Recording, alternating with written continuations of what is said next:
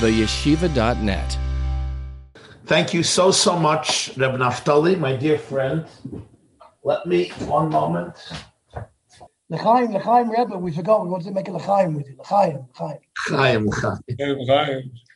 L'chaim, Rob doesn't drink on the job. L'chaim, to you and your families and your communities and constituents and all of British Jewry and all good people around the world and all our brothers and sisters. Okay. Reb Naftali, we're good to go? We, we've been pretty good to go for, for a little while now. Okay, beautiful.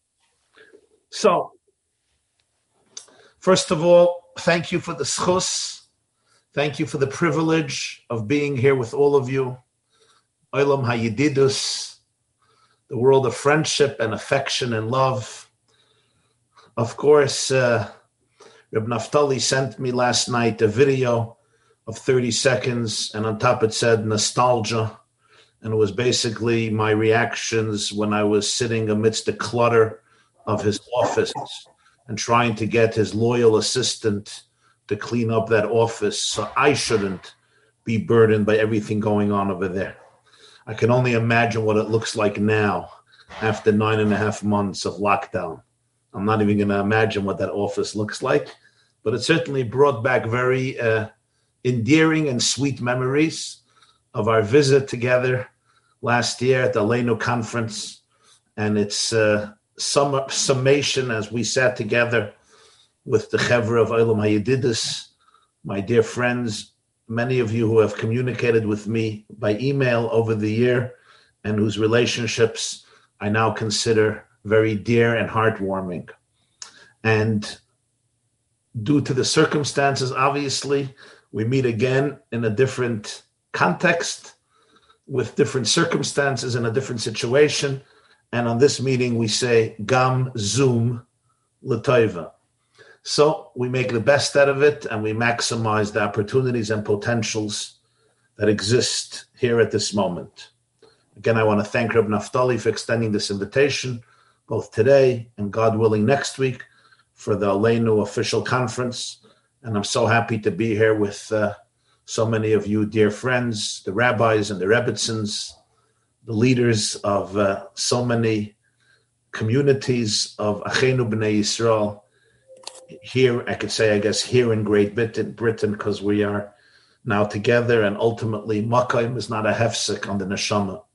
Space doesn't create a barrier. Filim mechitza shel barzel, ein a mafsek between the Jews and Avim Shabashamayim and B'derech HaMela, even a mechitza shel barzel does not mafsek between one Jew and another Jew. Arevim zeh b'zeh, mixed, and uh, especially in today's technology, where we could perceive it quite, even with our physical senses, that the whole world is is deeply connected.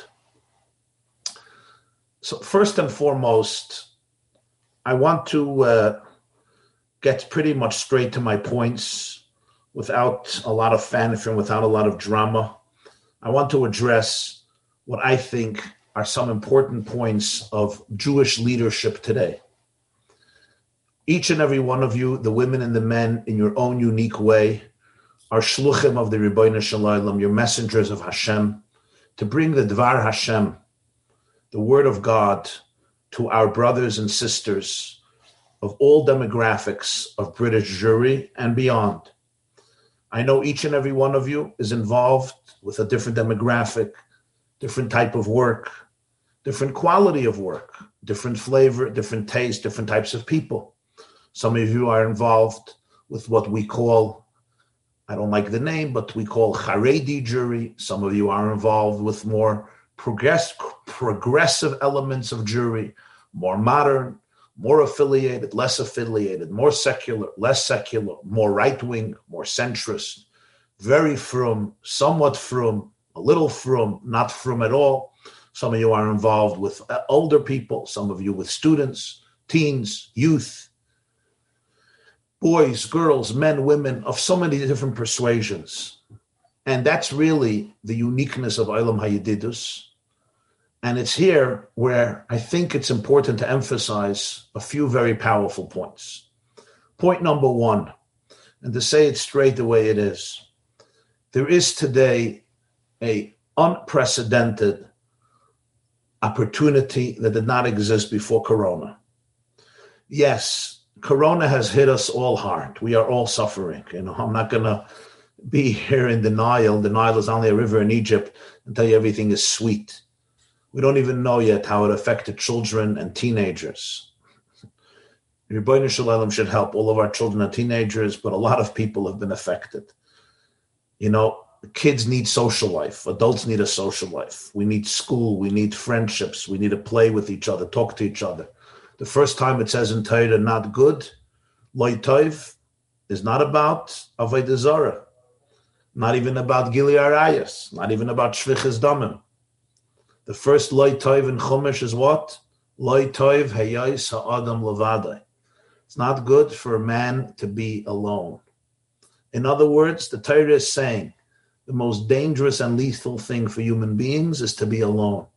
When I'm lonely, when I have nobody I can trust, I have nobody I can lean on. There's an unbelievable word from the Radak, was one of the Rishonim, Rabbi David Kimchi wrote the commentary on Navi, on parts of the Navi and parts of Tanakh. The Radak writes, why are we called matos?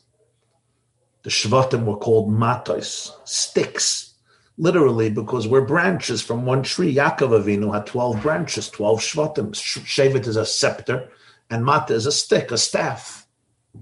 But the Radak says, why stick? Stick is already after the branch has been severed and dried and became hard and tough and lifeless. When it's a branch, it's called a shevet or an anof. We're not called anofim. We're called matas. You know what he says? He says a stick is made for people to be able to lean on. You go hiking and you take a walking stick. Person gets elderly, it's harder to walk. You use a cane. The stick represents something I can hold on for support. Says, you know why the Jews are called matas? You know what it means to be a Jew? To be a Jew means that you're a stick. You're a source of support that somebody else can lean on. I can lean on you, you can lean on me. That's really Kol Yisrael Arevim. The word Arevim, the Baal Shem Tov said, means guarantors, but it also means mixed, and it also means sweet. Jews are integrated, we're interconnected. It's one. Like all the Svarim say, it's already from Yerushalmi and Nedarim. Klal Yisrael is one organism with different limbs and different organs. Each limb and organ, it's one holistic self.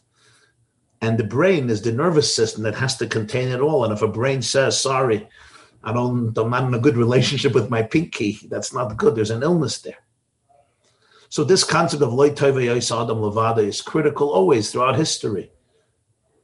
But today we see it, and that's really one of the greatest challenges of Corona. And here is where I believe a big part of our mission, of our divine shlichus, applies now.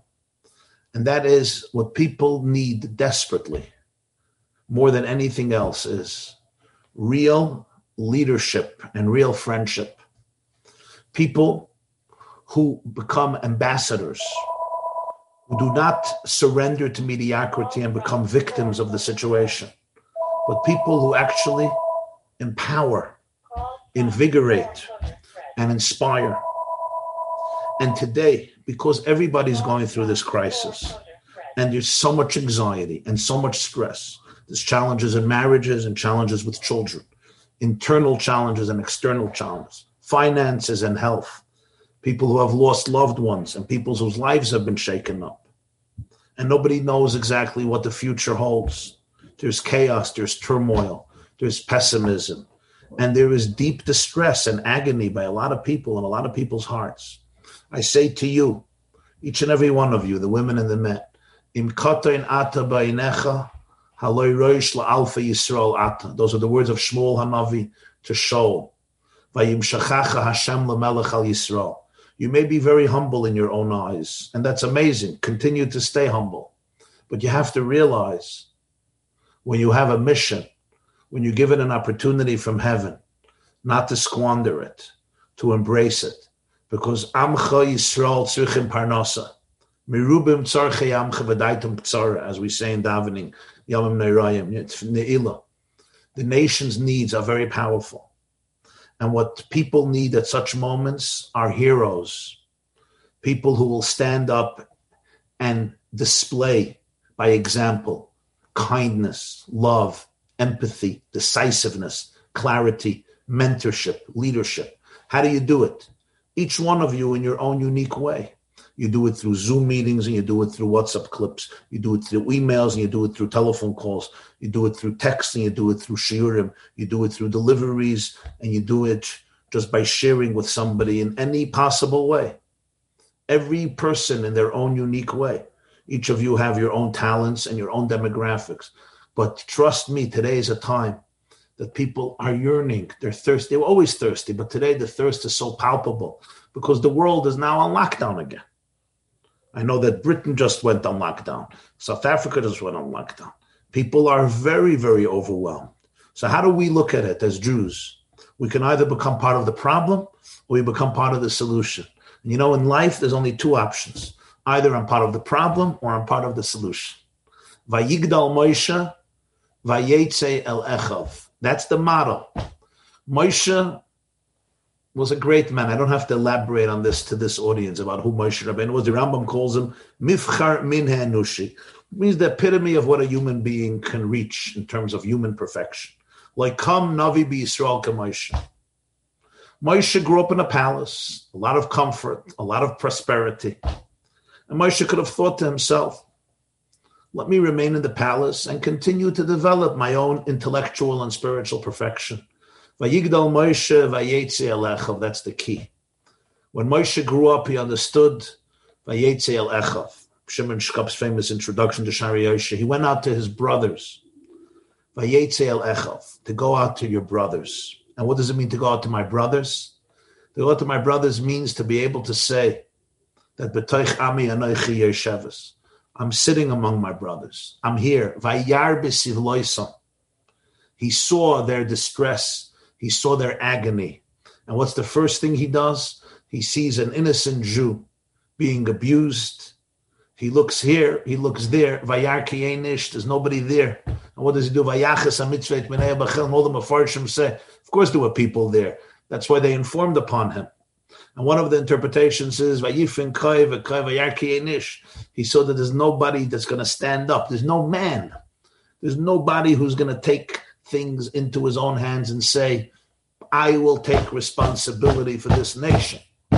Ki avdecha orav as Yehuda told the supposed prime minister of Egypt, the real prime minister of Egypt, we didn't know was his brother. Ki avdecha orav sanar, v'nafshe kshura b'nafshe, that's called leadership. Yehuda could come back to Yaakov and give excuses. Say, what do you want from me? My brother's a thief. He steals the goblet of the prime minister of Egypt. What am I supposed to do? I can guarantee a boy who's behaving, but a boy who starts stealing the most expensive jewelry from the viceroy of Egypt, what do you want me to do? This kid needs help. Take him to therapy. But that's not a leader. Yehuda says, Eich elel avi I can't go back to my father without a child. V'nafshek shura b'nafshek. The Shem Shmuel. Shmuel Sachatshov Chaim Levracha writes. He says it's a metaphor. Eich elel avi. A Jew wants to go up to Hashem. You want to go. You want to go to Hashem, whether it's Shabbos, whether it's after 120 years. Eich elel avi v'anarin enuiti. Rachel was going to say, Wo in the Kinder?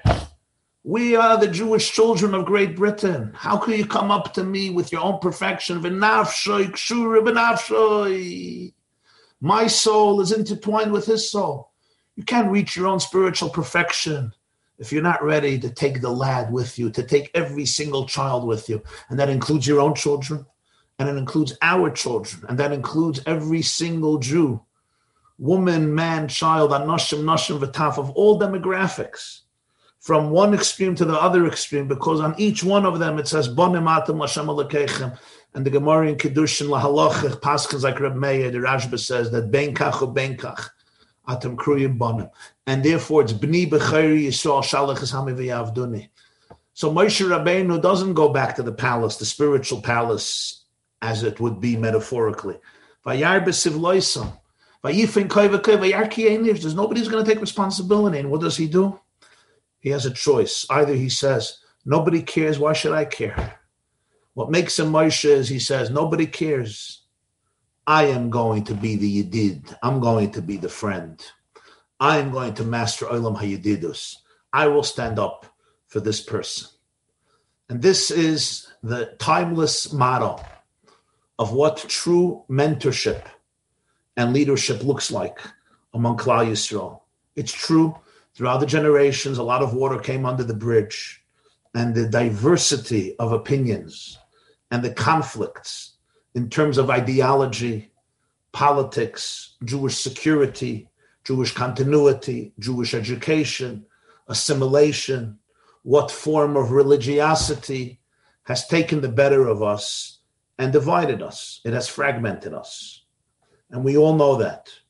And it's one of the sad truths about our history. The Sfas Emes writes, incredible Sfas Emes. He says the first day Moshe comes out and he sees an Egyptian beating a Jew. In other words, he observes the first recorded episode of anti-Semitism. What does he do? He kills the Egyptian. Kaput. Comes out the second day. You know what he sees? He sees one Jew beating another Jew and they say, "Oh, you're going to kill us like you killed the Egyptian," and that's when Moshe Rabbeinu has to run away from Egypt. Sfas Emes says, "For the tragedy of the first day, Moshe found a solution. For the tragedy of the second day, he did not find a solution. He had to flee Egypt." Golus has two casualties: hatred of non-Jews against Jews, but there's a deeper casualty: hatred of Jews against Jews, inner hatred, self-hatred, hatred to my brother, mistrust of my brother.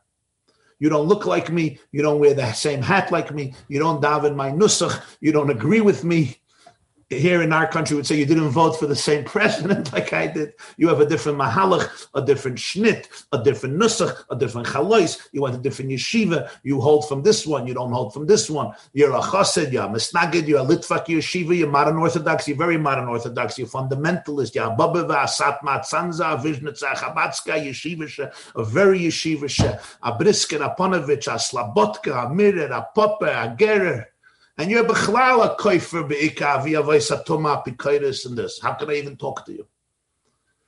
Well, friends, those days, thank God, are over for anybody who senses the pulse, who has their finger on the pulse of the Jewish people. People are sick and tired of this division. We have to, you, we, all of us, have to reclaim the nation that God took out of Egypt and stood at Maimon Har Sinai. And over there, somehow, there were no labels. We may have differences of opinions. We may disagree with each other, but never, ever could we afford to stop being here for each other, to stop loving each other, trusting each other. I need to be able to feel that you can be here for me, and you need to be able to feel that I can be here for you, even if I disagree with you. Let me ask you a question about marriages. You think good marriages don't have disagreements? One of the gurus on marital therapy here in America is a man named Gottman. He's very, very good. He's actually a Jewish kid, went to yeshiva, became conservative, got married a few times, divorced a few times. He's like the guru on it. He wrote a lot of books. Mordechai is his name, is Gottman. Very famous, Dr. Gottman. And I saw a statistic of his, interesting statistic. He says as follows People think the difference between a good marriage and a bad marriage is Good marriages, we agree. Bad marriages, we fight. He says that's not the case. 69% of arguments that you have with your spouse in the beginning of your marriage, you're going to have after 60 years of marriage. When you're still, when you're arguing, you're 25 years old, when you're both 97 years old, walking in Palm Beach, Florida. Okay. You're coming back from the Gulf. Of course, she's coming back from uh, playing bridge with her friends. You're both, you're 95, she's 97, or the other way, you still have the same argument.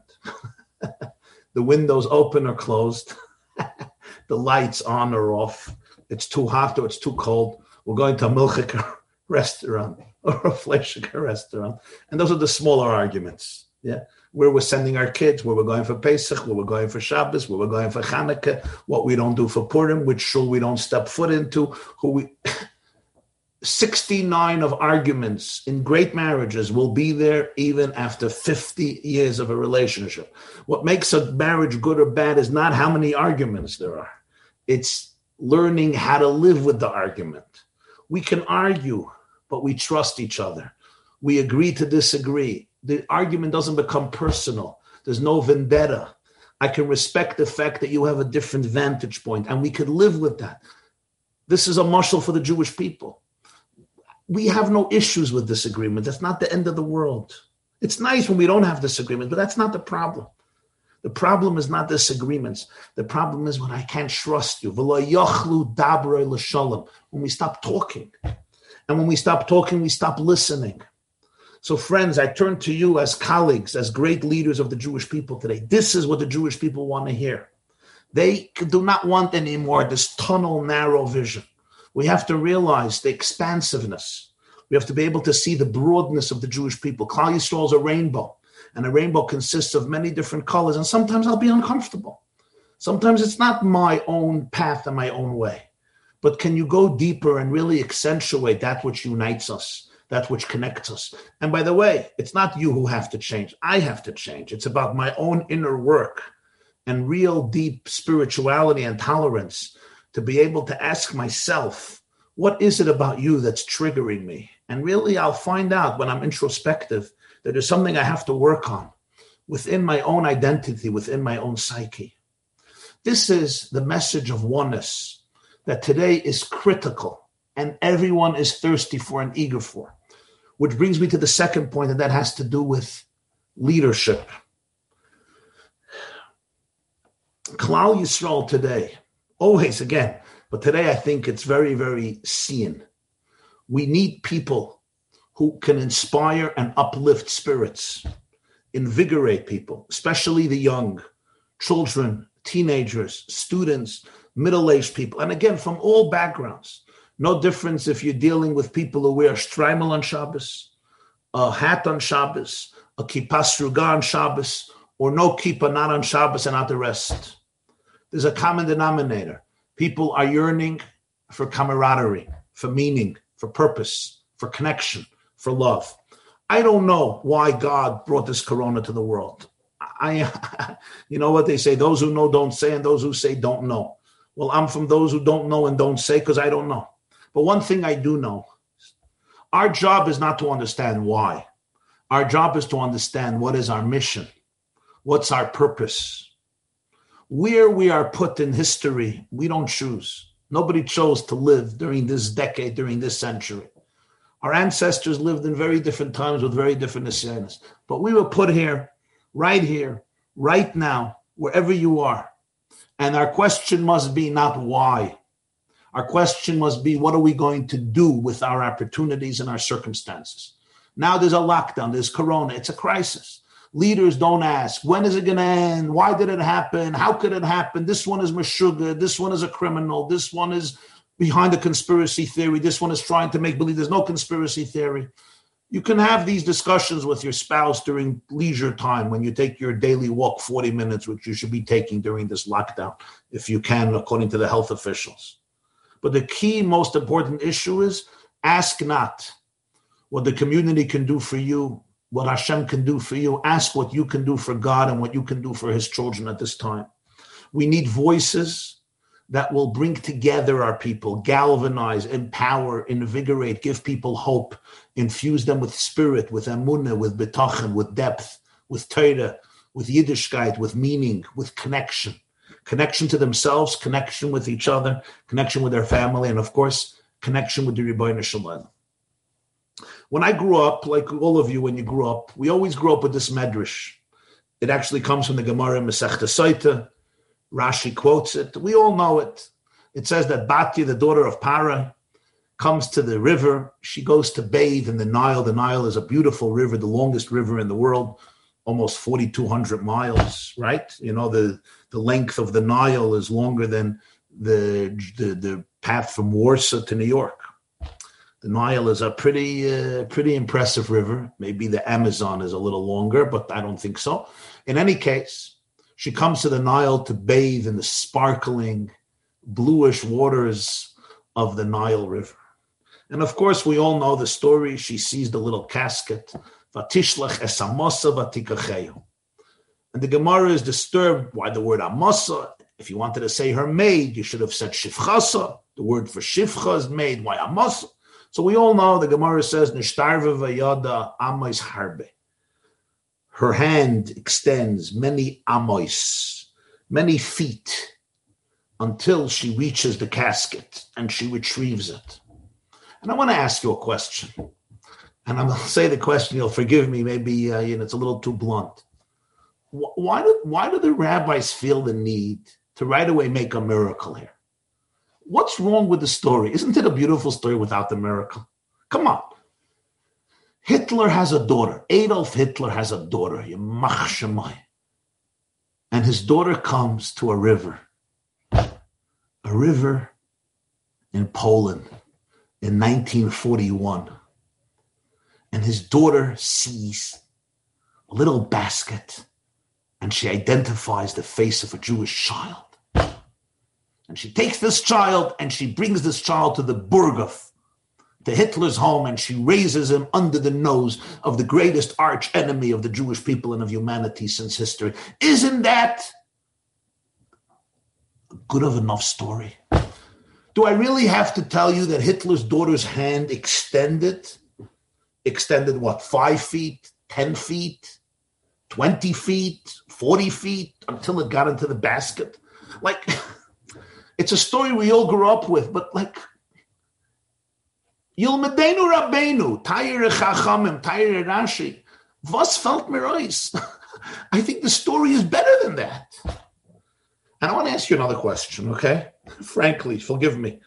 If you go to the river, if you go to the sea, beautiful sea, it's a great day, going to swimming. Yeah. Naftali, you tell me. And you see a little basket, and suddenly you want to take the basket. You know what happens to your hand?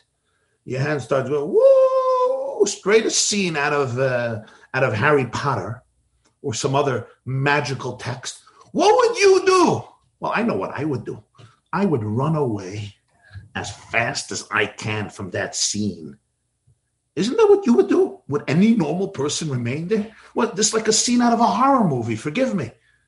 I know that it's a Gemara, but I'm I'm just trying to describe the It's a scene out of a horror movie. You came to get a basket, you had started. I would run away. I don't want to be here. This is a scary situation. My friends, you know what I'm getting at, I'm sure, right? Every Gemara, every Medrash that you will ever learn and ever teach, if you do not see the pnimius of it, the depth of it, the music of it, you don't get it. The Chachamim didn't come to just add cute magical stories where they're not necessary. It's like when you play a song and then you play it with the harmony. The Medrash is the harmony. It's the harmony of the psukim, always. The Chachamim are not coming here to change a beautiful, exquisite story. They're coming to harmonize with us as we're reading the story. They're coming to add the depth and to highlight what is really going on behind the scenes in their own inimitable, unique way, they are describing the underlying music and harmony behind the story. And this is usually how the Maharal of Prague reads the Agadas, and the Vilna Gaon reads the Agadas, and the Maharsha reads many, many of the Agadas. And many of the Svarim of Gedolei Yisrael throughout the generations, and especially in the world of Machshava and Hashkafa and Kabbalah and Musa and Chassidus, they explore the inner story that's being told through the midrashic, interesting and fascinating explanations. The Klal Ein Mikri Yotzim Pshuta in Gemara Shabbos Gimel is about the text Ein Mikri Yotzim Pshuta. When it comes to Medrash, there are so many different layers, as the Maharal often says. Here is the harmony of this story. The Chazal are trying to bring out what is really, really happening here. Stalin's daughter, Hitler's daughter, Pare's daughter. She grew up in the most venomous location on earth. Her father wanted every Jewish boy dead, cast into the Nile River. And the famous Ramban and Shmois who explains that this was all a silent genocide. This was a secretive genocide. Pari never said that he wants the Jews to be killed. He never told the policemen. He never told the soldiers. This was a general consensus that if you kill a Jewish baby, there's no consequences. This wasn't an official decree from the royal palace. Unbelievable Ramban. This was all silent. But Batya knew who her father is, the depth of his hatred. Her father's a Hitler.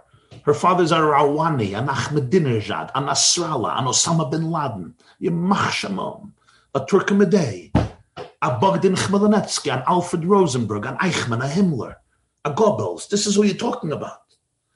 Their daughter comes to the Nile, identifies a box. There's a Jewish boy. What is she thinking?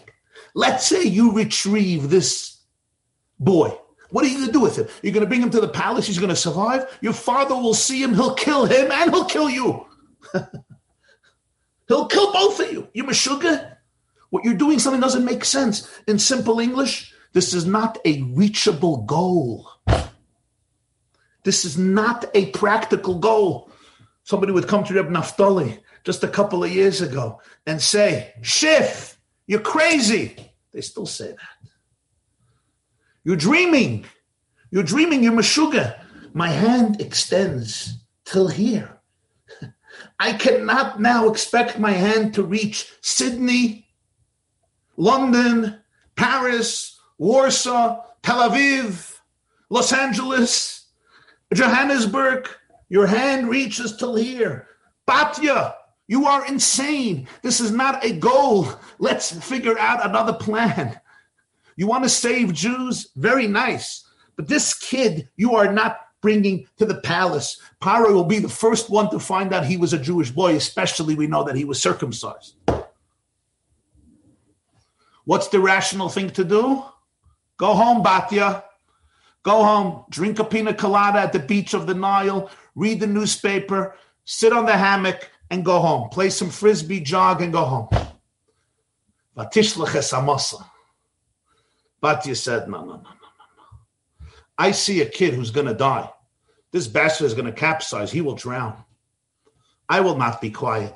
I'm going to send out my arm. I will do what I can. You know what happens? God does the rest. You don't have to do the rest. Hashem extends your arm. And an unattainable goal suddenly becomes a materialized goal. A child who never was supposed to survive becomes the leader who changes world history and emancipates us from Egypt and gives us the Torah and remains our Rebbe Moshe Rabbeinu until this very day. Why? Because that woman decided not to remain passive, to extend her arm. That's what you have to do. You don't have to reach your goal, but you have to extend your arm. That you have to do. That I have to do. I can't get my arm to the basket. That's not going to happen. I can't.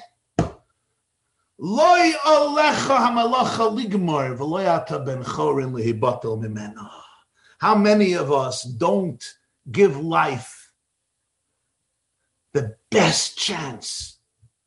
How many of us don't live our lives to the fullest because nothing happens anyway? You know how Moshe Rabbeinu comes to the world. You know how Moshe does what he does? Because he has a role model. Moshe never went to yeshiva. You know who his role model was? Paro's daughter, his stepmother. The Medrash says that she's called Batya. Batya. She was a daughter of Hashem. And that's the name he gets, Moshe. There's 10 names in Medrash for Moshe. And in Saita, there's another many names. Nobody even knows those names. Yukusiel, you know that his name was Yukusiel. Yered, Toiv, Tuvia. Who knows these names? We all know one name, an Egyptian name given by an Egyptian woman. She was his teacher. She taught him how to change the world. You extend your arm even when everyone says you are impractical, you, you are impractical, you're dreaming. And the first one who tells it to you is yourself. You are a dreamer. You are hallucinating. You are ludicrous. Du bist mashigaf, tight. Sober up and go to sleep like everybody else. Go watch Netflix. But Batya says, we extend our arm. You know what happens? The Ribono Shel Olam fills in the gap, and your arm retrieves the basket. We had a general, General Montgomery. He said, The difficult we do immediately, the impossible takes a little longer. Friends, our mission today is to extend our arm. Oilam Hayedidus is to extend arms. First thing is to extend arms to each other extending arms to each other. You'll forgive me if I say this a little too blunt. Very often, rabbis between themselves don't know how to get along. We know it. What play what plays a role? Our egos. My ego his ego, her ego. Really, what plays a role are insecurities. Who's going to be bigger? Who's going to be greater? Who got it right? Who got it wrong? What do we fail to realize? We fail to realize everyone is a manifestation of Hashem's light in the world. You can't eclipse my light. I can't eclipse your light. There's nothing I can do to eclipse your light. There's nothing you can do to eclipse my light. Everyone has a unique role to play in the holistic, organic oneness of Bayom Hashem Echad Echad. Every one of us is an aspect of divinity. And when you shine your light, you help me shine my light. And when I shine my light, I help you shine your light. So we have to extend arms to each other. To verginnen. You know what to verginnen means, right? They do, they use that word in Britain. To verginnen. When I hear about your success, I want to say, ah, geschmack. I don't know if I told this to you last time, but I love this story. I'm still listening to this. The Panovich was a Litvak. He was a kosher Litvak. Nobody accused the Panovich of being a chassid emes. He was a real Litvak. He came from Ponevezh. He built Ponevezh in Bnei Brak. His name was Rav Kahneman, Rabbi Yosef Shlomo Kahneman Zatzal. But he had vision. He had big vision, larger vision. There was a Chanukas Habayis of Ger, a Ger Stiebel in Ashdod. The Panovich Rav, Rav gets up and he says, Ah, Heint wollte ich gewollt sein a Ger Today I would wish I was a Ger The next week he goes to a new yeshiva in Vishnitz. He gets up, he says, Ah, Heint bin ich a Vishnitz chosset. Why, why did he say this? No he didn't become a ger in a Vishnitz overnight because he had his finger on the pulse of the Jewish people. And he can celebrate the rejuvenation of Klal Yisrael after the Churban of Europe. He can celebrate it. He can look at another shul, not his kill, it's not his nusach, but he could say, ah, ah.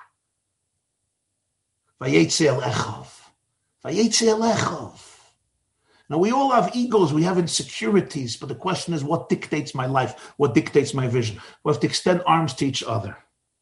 After we extend arms to each other, we have to extend arms to every person we meet. You know what you're going to see? You're going to see, my dearest friends, your arms will extend far longer than you have ever imagined. But only if you extend your arm full length. Ribono Shel Olam will do the rest. Thank you very much. Thank you. Rabbi, would you like to take some questions? Or... Be an honor. So if anybody has any questions. And if there's good sushi, you could send some through Zoom maybe. Sushi? Um, that's, a, that's an invitation. Oh, you're Jackie, serving. Jackie Mason joke, probably. No. Uh, do you want to uh, uh, do you want to put any questions in the chat? apparently uh, um, Rabbi Rabbi Jacobson knows how to use this Zoom thing. Uh, you know, a couple of times an hour. Any questions? Don't be shy. Okay. Don't the be Nile, shy. the Nile is 200 kilometers longer than the Amazon. Baruch Shekivanti. I did not know that, but thank you.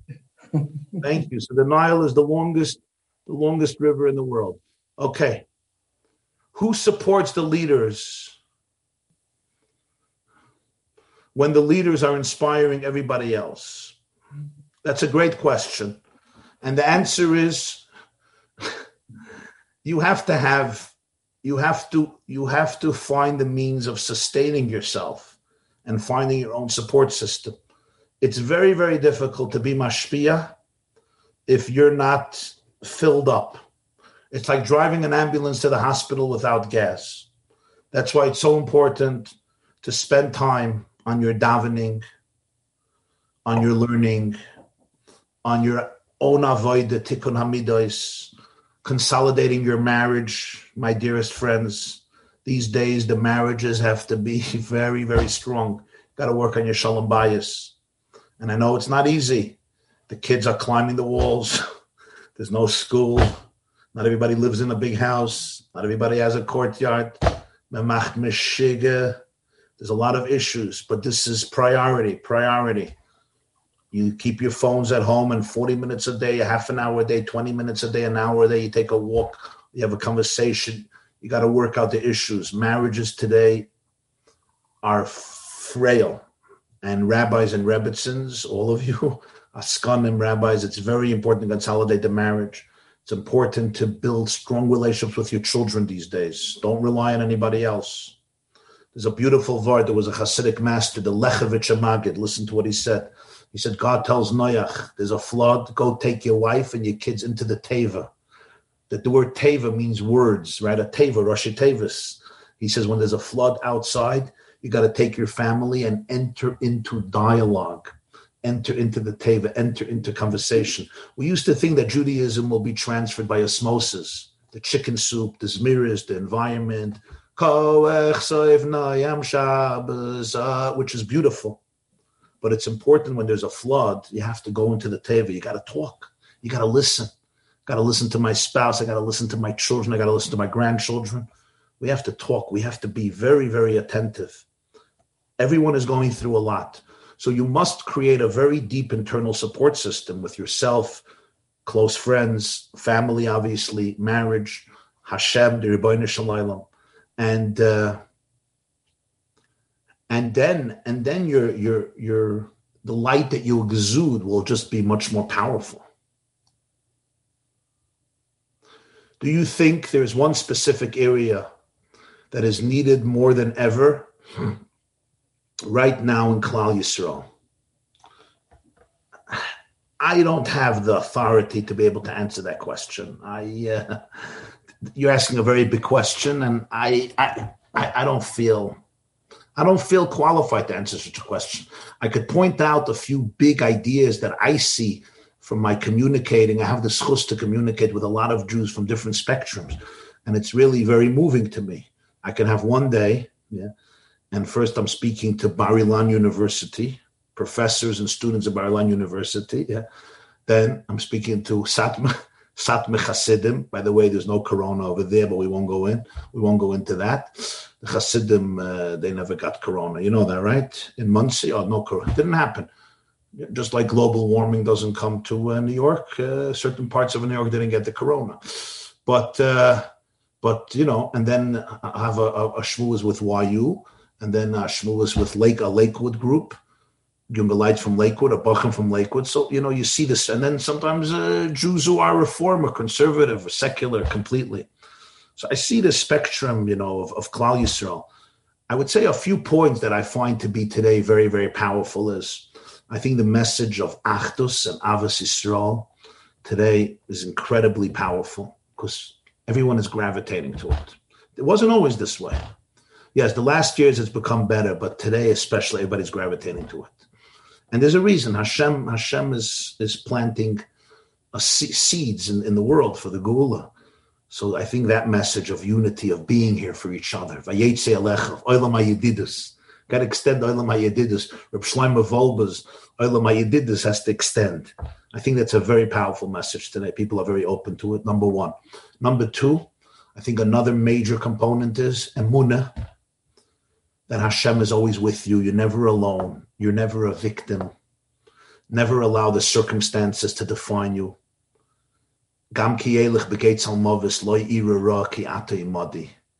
That concept of emunah, even amidst pain and hester, anoichi hester aster, you know, God is in the hester. I think another very powerful idea is empower people as ambassadors of God, not of passive recipients don't watch things happen. Don't make, don't ask what happened. Make things happen. You're a messenger. You're an ambassador. You're a shliach. Shlucha shladam. You have divine power. I think that's a very powerful idea. And finally, the fourth thing I would say is our children, a lot of anxiety is coming up in people, and we have to be able to contain it. Our own and others. A lot of anxiety, a lot of you know what the anxiety is coming from, by the way? Generations. Epigenetics, it's intergenerational trauma that's coming out. The last point I would say that I find very powerful today is there's a very big focus today on Bias HaMashiach and Geula, Ani Maamin, Bemuna Shlema.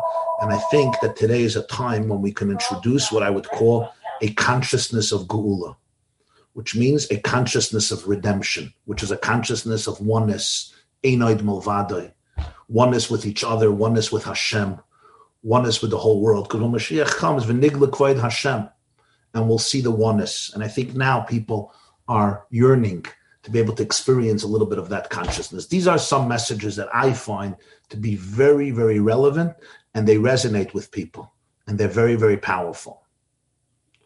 Who should you be trying to be mashpia on this time? The religious Jews or the not religious Jews yet? I'll tell you, I don't want to sound too Jewish, but I'm going to sound very Jewish. I'm going to say, Mizeh umizeh al yadcha. Those who look religious are not always as religious as you think they are. And those who look not religious are not as non-religious as you think they are. Today is a very, very cloudy world, very gray world. A lot of people who walk around very religious, they're not so religious. And you know, if I can be honest with you, I receive approximately, and I'm not now, I'm not, I'm not, I'm not using drama or exaggerations.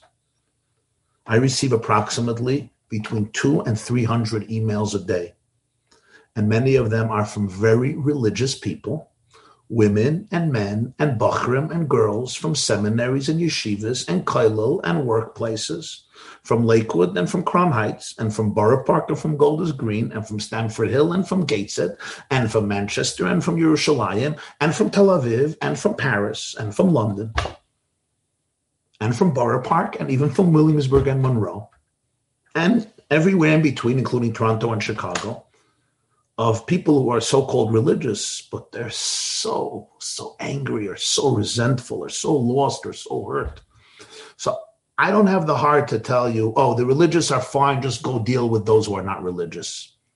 Mizel tamachyotcha. Extend your arm to both. Do whatever you can. Anyone, the Gemara says in Eruvin, Chav Beis, Hai alma kebei hiluladamya. Chatoy vechel chatoy the world is like a Jewish wedding. The smorgasbord is waiting. You got to go chap, chap and eat, chap and drink. I say, don't try to be so uh, uh, to figure this out to the T. Yes, it's good to be organized. You have to have a plan, but I would say we have a tremendous duty to reach out to Achenu bnei Yisrael who are religious, and we have the same tremendous duty to reach out to Achenu Yisrael who are not religious. And my best example for this is you know, if you had two children struggling, chas v'shalom, two children in very different places, and a good friend of you would say, "My tayir chaver, which child do you want me to invite for Shabbos? Which child do you want me to invest in? And what am I going to tell you as a father and mother?" I want this Shabbos, you invite this child, and the next meal tomorrow you invite the other child. If you can't tomorrow, then the next Shabbos. So if you ask Hashem, which child do you want me to be Makarev? This Shabbos, I want this child. Friday night, this child. But the next meal, I want the other child. Now, of course, you have to know your time, your place, your budget, your finances, your talents, your skills. Obviously, you have to do it in an organized fashion. But you extend that arm, and miracles will happen. I don't think Aleinu and the whole Olam Hayididus and all the organizations that all the chevra work with. I don't think anybody could have planned the Hatzlacha. If you would have asked t- ten, when you started many years ago, eh, you're dreaming, you're Meshuggah. But you extend your arm and miracles happen. Our teens are really suffering because they are feeling guilty for possible for possibly carrying the infection to the older generations. How do we give them chizuk? From Rabbi Epstein.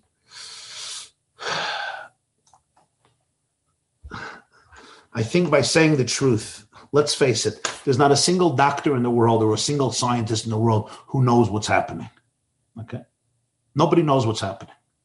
Every prediction that they made failed. So to know exactly what's happening and how it's happening, it's premature. It's not realistic. And so many studies discuss the fact that some people could transfer it, other people can't transfer it. We don't know. We don't have enough research. We don't have enough knowledge. Every doctor here has a different opinion.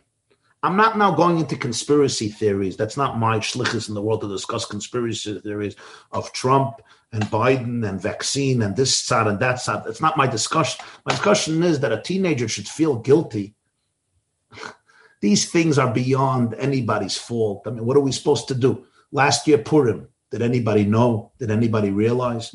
People acted in good faith. I had a huge Purim event. I had a huge Purim event. Did I know? A few days later, we realized what's happening. We went on lockdown. So I think it's important for people to understand that these are things that are really beyond us. It's Lamaila Mebinasenu, this whole corona. A guy sneezed in China. Guy bought some bats for his kids for dinner in China in Wuhan. Yeah. He gave a sneeze, right? And then he touched the doorknob. And a few months later, the whole world is on lockdown. So he's going to blame himself for changing the whole world. It just shows us the power of a person. But for a teenager to blame themselves that they killed Chas v'shalom the Zayda or the Baba, the Elta Zayda, or the Elta Baba, who's going to gain from it? You have to explain to the teenager that any guilt that's putting you into a depression comes from the Yetzer Hara. If it's coming from a good place, it's always focused on what's the next step. What are we going to learn from this? Not how bad I am. What words of chizuk would you give to a son who can't go to his mother's funeral because he has corona and she died from corona too? and therefore he cannot go to the funeral, and obviously he's devastated. The chizuk, okay, the first the first word before chizuk is empathy. Always. Empathy, empathy, empathy. If a son can't go to a mother's funeral, not only is he mourning her death, he can't even say goodbye. It's devastating. So the first thing is I have to be able to cry with this person. I have to be able to give a hug or a virtual hug during Corona and say, I'm here for you. I'm, I'm so sad. It's horrible. That's the first thing. People have to feel, don't sit in the ivory tower and say, hey, let me give you brilliant advice from the ivory tower. You got to go in. You got to go into the trenches. you know the word of the Baal Shem Tov? It says in Toldos Yaakov Yosef that he heard from his teacher. The Mishnah says in Rosh Hashanah, at the end of Rosh Hashanah, it's a beautiful word. Shliach tzibur she'enoi mechuyev bedavar, enoi moitzi es harabim yidei. Which meaning, meaning the shliach who's not obligated to do a mitzvah can't do the mitzvah for other people. I'm not obligated to blow shofar. I can't blow shofar to do the mitzvah for you. I have to be obligated. But the word is mechuyev. Mechuyev means guilty. So the Baal Shem says a shliach tzibur she'enei mechuyev bedavar. If the shliach is not mechuyev, if he doesn't carry a little bit of the guilt, a little bit of the pain, you can't take out the rabbim from their chayiv, from their guilt, from their pain. If I don't go into the trenches, I don't feel your pain. If I don't connect to you, I'm never going to be able to help you. So the first thing is when this person is dealing with this pain, you have to be there for them as much as possible. Step two, after the empathy, is to give perspective. Now, they may not be ready for it. That may come in a few weeks or in a few months or in a few days. But the main perspective I would say is that we never know what an neshama needs after it passes away. We have to trust God. By Corona, there were no levias, right? People were getting buried alone, without Kaddish, without Shiva, without Minyanim. We all know that. Why? I don't know, but I do know one thing. Hashem knows what every soul needs in order to be escorted to the Olam HaEmes. And obviously, these neshamas needed a different type of escort. So don't, it's painful, but don't worry. Every soul gets exactly what it needs. Every soul is a chelek eleka mimal mamish. Every soul is a piece of Hashem, a child of Hashem. Hashem takes care of it. Hashem loves it unconditionally. Avas nefesh, avas oilam avticha, avas oilam avtanu. B'ni b'chayri Yisrael. Ahafti eschem amar Hashem. So you should know that your mother's soul got exactly what it needed, the right escort it needed to be able to go to the Olam HaEmes. And the connection between you and her is eternal. And the soul sees you even when you're in the home and you're not in the cemetery, because a soul is not limited anymore by physical limits of the retina. A soul could see the Ur Haganuz, Misaifa Olam Vatsaifa. So I think, you know, just that type of language explaining to a person that every soul has its mission and you shouldn't feel this was disrespectful to your mother. It's exactly what the Ribono Shel Olam wanted for you and your mother. There's different types of connections and different types of funerals. And, you know, different different people that would, that would listen. There were great, great giants who had big funerals. There were great giants who got buried. There was nobody there we understand. We don't understand, and we don't have to understand these things, but we have to trust that every soul gets exactly what it needs to get in order to be able to come back to the place it has to go back to. How do you balance real feelings of loss, genuine personal challenges due to the circumstances of this weird and lonely time, and at the same time try to extend yourself to others in a positive way without asking these unanswerable questions. Who? I didn't know rabbis have so many questions. I thought you guys have the answers. Just joking. Rabbis are human. Rebbitzins are superhuman. Rabbis are human. And even Rebbitzins, some people say, are human. The answer to your question is the way by ba- way we balance the feelings of real loss and being positive is by being positive in a real way. Being positive doesn't mean that I don't have pain. Being positive doesn't mean I don't process my emotions. Let me tell you something from my experience. People cherish today vulnerability. I know rabbis of yore did not do that. The rabbi got up at the pulpit. Ladies and gentlemen, this week is Shabbos Parshas Vayigash, and I'm going to deliver a timely message to all of you. Polished, perfect, British. Reb Moshe Sternbuch from the Eidah Haredis came here a little while ago before Corona. He's in his 90s, but he stayed by my neighbor. Mr. Busby Mamish, he's my next door neighbor, two houses away. So he invited me to come for Mincha and Shalashuddis. And he invited the Oilam here. Now, the Oilam here is not an Eidah HaCharedis Oilam. If you know my area in Monsey, you know their kids go to the army. And Moshe Sternbuch is uh, pretty big kanoi. So, uh, so they all come to Shalashuddis. And, uh, and he's sitting there at Moshe Sternbuch. So he starts speaking. Now his natural language is Yiddish. Rav Moshe Sternbuch is, is a Yid in the 90s, a huge gun, Moyadim is man, a big Talmud Chacham, Meshamash Vasserman in the 1930s. You know, he starts speaking Yiddish. But I look at the Oilam, I, I understand a pretty good Yiddish. I grew up with Yiddish speaking parents, a Yiddish speaking community. But the Chevre here, most of them don't understand Yiddish. So I tell Reb Moshe, I say, Harav Sternbuch Shlita, English. So he says, uh, English, you want I should speak in English? Nobody even knew. I knew where he grew up. He grew up by you guys. So I said, Reb Moshe, not English. We want the Queen's English. We want the Queen's English. People looked at me as though I fell off the moon. Yeah. It's like I'll ask Reb Chaim Kanevsky to speak the Queen's English. I'm a sugar. But I knew Reb Moshe Sternbuch, you can ask to speak the Queen's English. And he smiled and he said, You got it and he gave a presentation. I'm a chaya. I'm a chaya. now, in terms of the content, I'm not sure was the most suitable for the people because of his uh, views on the IDF and some other stuff, but I'm not going to go there today. But in any case, it was very, very charming. What am I saying to you? I'm saying in many ways the role of the rabbi of yore and the rabbi today changed. By the way, it's also therapists. I once I once had a meeting, I remember, with a psychi- with a big therapist, psychotherapist, 30 years ago. I had to discuss a serious issue in my life. And I told him, Why don't you say hi? Why aren't you personal? He says, It's the first thing we were trained. I said, Are you married? Do you have family? He says, We don't, I don't talk about that. I said, Why not? He says, It's the first thing we were trained. Distance. Distance objectivity, coldness. The other day, I was talking to a therapist who comes to my shiur, and we became very close. And I see he's so vulnerable. And I say, You're a big therapist. Weren't you trained not to talk about your own problems? He said, That's how I was trained. Doesn't work anymore. Does not work anymore. The greatest therapists today are very, very vulnerable. I want to tell you, dear rabbis and rabbis, it's the same thing. I'm not saying that every person in my community has to know about every issue in my marriage. I'm not saying that everybody you touch has to know about everything going on in your life. But the most powerful, effective communication today is vulnerable communication.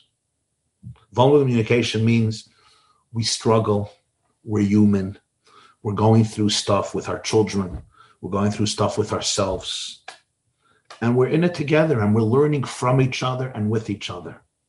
The need to hold up that picture perfect veneer, you know, of the Frum family for the Shadchanim and for Gateshead and for the seminaries in Israel and for Brisk and for Slobodka and for Mir and for Lakewood. We're the perfect family, you know? Those days are over. The only families that I know that are perfect are the families I don't know.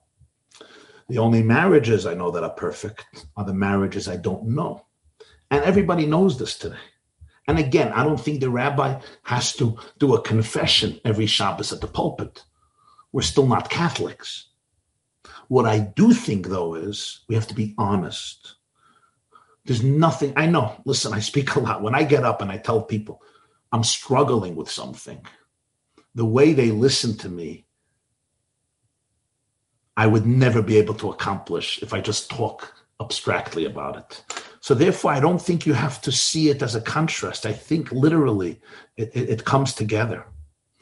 When so many people cannot see a deathly danger in front of their eyes and in front of the whole world? How do we have chizuk that we can be instigators of change about ruchnius that people cannot see? That's a good, good question. Beautiful.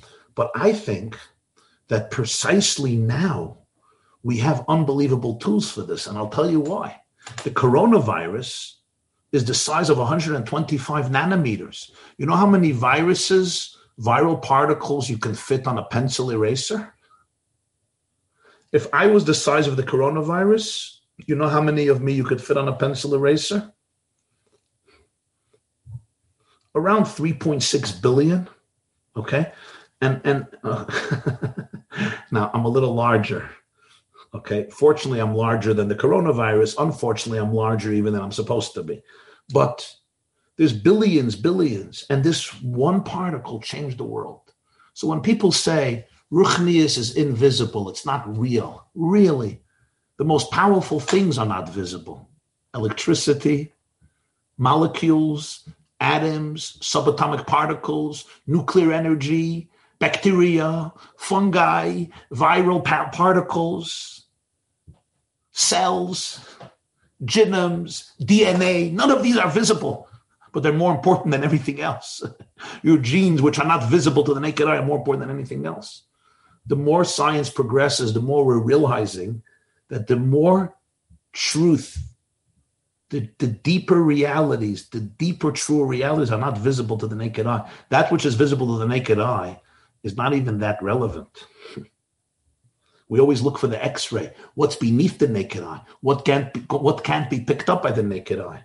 So when you're talking about real reality, the naked eye doesn't grasp it not because it doesn't exist, because it's too big for the naked eye or it's too small for the naked eye. I can't even see an atom. I can't even see a virus. Till the late 1800s, we didn't even know viruses existed because we didn't have the microscopic instruments. As science and physics progress, we develop more instruments to be able to see the kaya hapoyel benifel. And the deeper we go on a quantum level, we see that it's all spiritual, it's all consciousness. Max Planck said, We used to think consciousness is a derivative of matter. Today we know matter is a derivative of consciousness. The reason it's physical is only because my consciousness believes that it's physical. It's crazy stuff. This is today modern physics. It's literally crossing the bridge between the physical and the spiritual, between the logical and the transcendental, between that which makes sense and that which is paradoxical. Number two, this is a world in which, in a few weeks, the most powerful centers of culture, entertainment, and commerce shut down because of some foolish virus that started in Wuhan, China, and one person touched a doorknob. Our stadiums, our movie theaters, our gymnasiums, our malls, our shopping centers, our courthouses, our universities, churches, mosques, ashrams, lahavdil, yeshivas, koilim, shuls, bowling alleys, restaurants, cafeterias, salons, huge business centers, everything on shutdown. The said, the big world, the big world was brought to its knees because of a virus the size of 125 nanometers. It's like the story of the mosquito in Titus's head. You remember that story? The Masechta Gittin, that little mosquito in Titus's head. It brought the great Roman, the great Roman emperor to his knees. What does this teach us? It teaches us that the bruteness of the physical world is, is ayin ve'efes mamish. What we're looking for is the spiritual energy which vivifies everything. So I think today, actually, the world is reaching a consciousness where these concepts become far more real in people's lives. How do we how do we unite people in common growth? Is there something that we can do to unite people in common growth? I think I think all types of initiatives would be amazing. I mean, the other day I was speaking to a group of rabbis in, in America, and I suggested to them, and and a lot of them told me they would do it. I thought it was a wonderful idea, just as you know, throwing out one example. I said, take your whole community. Let's say you have 100 people in your community and divide them into 10 groups or five groups or 15 groups and make sure that they have a Zoom meeting every week and one of them is in charge to say a vart, a story, and then to listen to each other 45 minutes. Nobody will feel abandoned. You can have a Zoom meeting of 200 people, but it's too many people to speak. I said, take your community, divide them, make a chairman for each group. It could be five people, 10 people, women, men and let them be in charge. Every Sunday, every Thursday, they meet for an hour. Somebody is responsible to say Advat Torah. They could look up on a website. They can ask you a story, a vart, a joke, an experience, an insight, something. First of all, it turns them into leaders. These are your balabatim, even secular people. And they're there for each other. People just talk. Maybe you need food. Maybe you need a couple of dollars. Maybe you need a loan. Maybe you need a delivery. And that way we unite people and we teach people to give. You can't be the only ones who give. You want to inspire other people to give. And I think all these types of initiatives can have an amazing, amazing impact. Think big, think practical, be productive, and utilize this opportunity to elevate people and to turn them into leaders. Because there's nothing like turning your students into teachers. That's the greatest, the greatest impact. The Rebbe taught us volumes through a teaching. What is a teaching that we should have in our back pocket that speaks volumes? Listen, every aspect of Torah has the ability to illuminate lives because every aspect of Torah is divinity, is a lakus. And if you want a powerful insight, I mean, I can tell you an insight that inspires me. I mean, a lot of insights inspire me, but uh, I'll tell you a nice insight. I just shared this with the Kehillah in Amsterdam. I thought it was a beautiful insight. We're coming soon to the Parshias of the Mishkan. You weren't allowed to take out the Badim from the Aron. You weren't allowed to take out the poles. Why not? So the Meshech Chachma writes, Reb Meir Simcha, the Ur writes, and Reb Shimshon Raphael Hirsch writes the same thing. The Ribono Shel Olam was teaching the Jews that your Aron must have poles because you're going to go into exile. If your Aron doesn't have poles, the moment you're going to go into exile, you're going to assimilate. But if your Aron has poles and you take the Torah with you wherever you go, you will live forever because you will never be exiled, because you will take your homeland with you.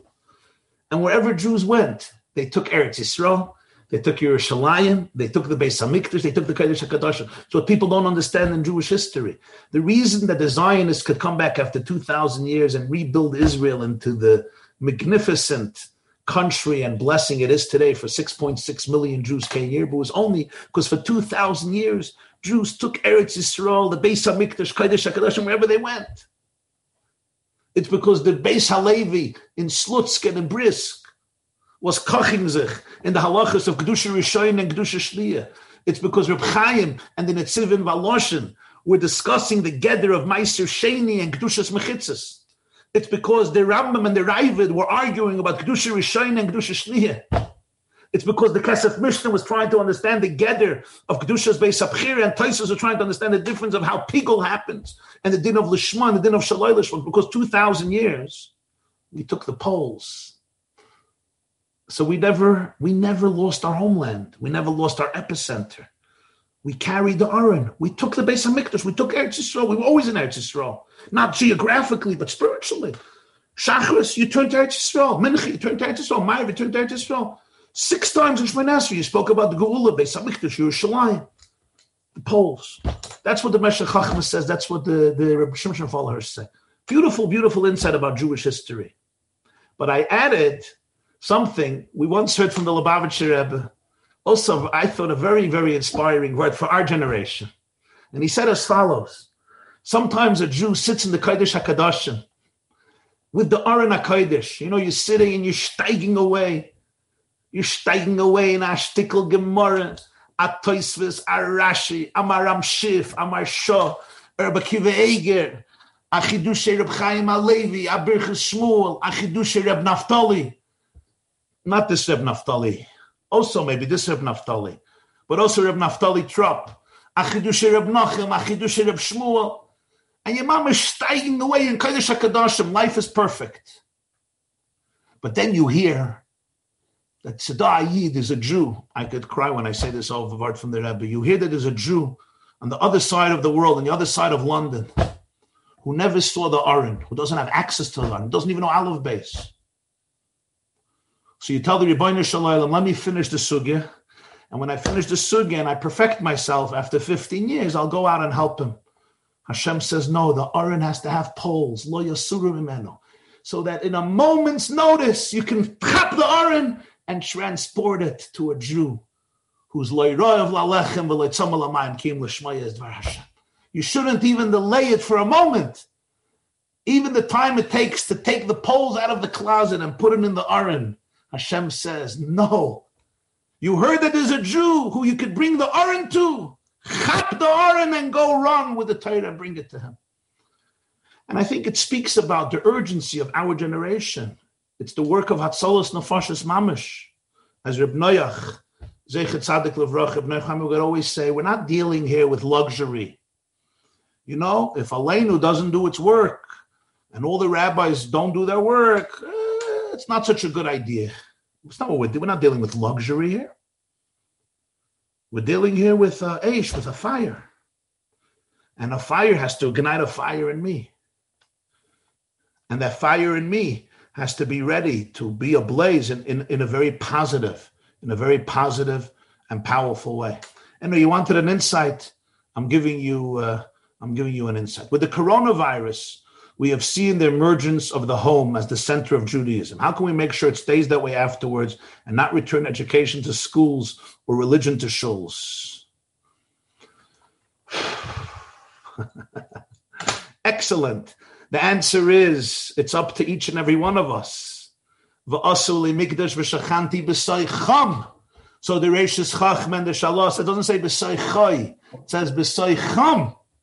The real space for the Shekhinah is not in shul. The real place of the Shekhinah is in the kitchen, in the dining room, in the bedroom, beside Chum, in the heart, in the cribs, in the beds. Halachically, there's no mikveh for women in a town. You have to sell the Sefer Torah and the shul to build a mikveh. Because the future of Judaism is not the shul, it's the bedroom. Yes, we love our shuls and we want to go back to shul, we want to go back to schools. But it's very, very important to use this moment and turn the homes into the places they were supposed to be. If you want, I'm not going to say it now because it's going to be a whole shear, but look up the Sforno on the pasuk Be Arti Hakodesh Min Habayis, Parshas Kisavoy, an incredible Sforno why it's called Vidui Meiser. Vidui is supposed to be confession. Nobody's confessing any sins. Be Arti Hakodesh Min Habayis, we confess about the fact that the Kedusha has to be taken out of the home, and I would paraphrase and brought into the shul. And today is a time Hashem says, no more Bayarti HaKodesh Menabayas. Tayir Chavedim, my dearest friends, my dearest brothers and sisters, I want to thank you so, so much for being here with all of us. I want to thank so much Reb Naftali and the Rebbitzin for giving me this privilege, for giving me this invitation, for allowing me to be here together with all of you. And I want to suggest and I want to urge and I want to humbly ask all of you we need you. The Jewish people need you. We need you. We need your enthusiasm. We need your simcha. We need your spirit. We need your motivation. We need your passion. We need your gusto. We need your umph. We need your emuna. Chazak, chazak, v'nis chazek. Great people. What did Shakespeare say? Rabbi Sacks, alav hashalom used to say, quote William Shakespeare, Some people are born leaders. Some people grow into Thrust upon grow them. into leadership positions. And he said some people have leadership thrust upon them. My dear friends, the coronavirus hmm? has thrust the opportunity of leadership upon each and every one of you. Seize the opportunity. Chazak, chazak, v'nis chazek, yirotzin shetishre shchina, b'maisi yadeichem. Amen. Thank you. Amen. Skaya, Skaya. Rabbi, Thank you so, so, so much. That, of course, was from uh, Twelfth Night, Shakespeare. Uh, the Remington uh, has quoted the line of, uh, thank you, Yes. Volio. Not all of us know I've Shakespeare. heard of it, but, you know, I, I, I have to be honest. I heard it from Rabbi Sacks. I didn't hear it from Shakespeare because I missed that lecture by Shakespeare. That day I skipped yeshivas. I missed that Shakespearean lecture, but Rabbi Sacks didn't, so I heard it from him. thank you so much. Hatzlacha Rabba, my love and blessings. Chazak. Thank you, thank you, thank you, thank you. Good night, Thanks, everybody. thanks much. Good night. This class is brought to you by the yeshiva.net. Please help us continue the classes. Make even a small contribution at www.theyeshiva.net slash donate.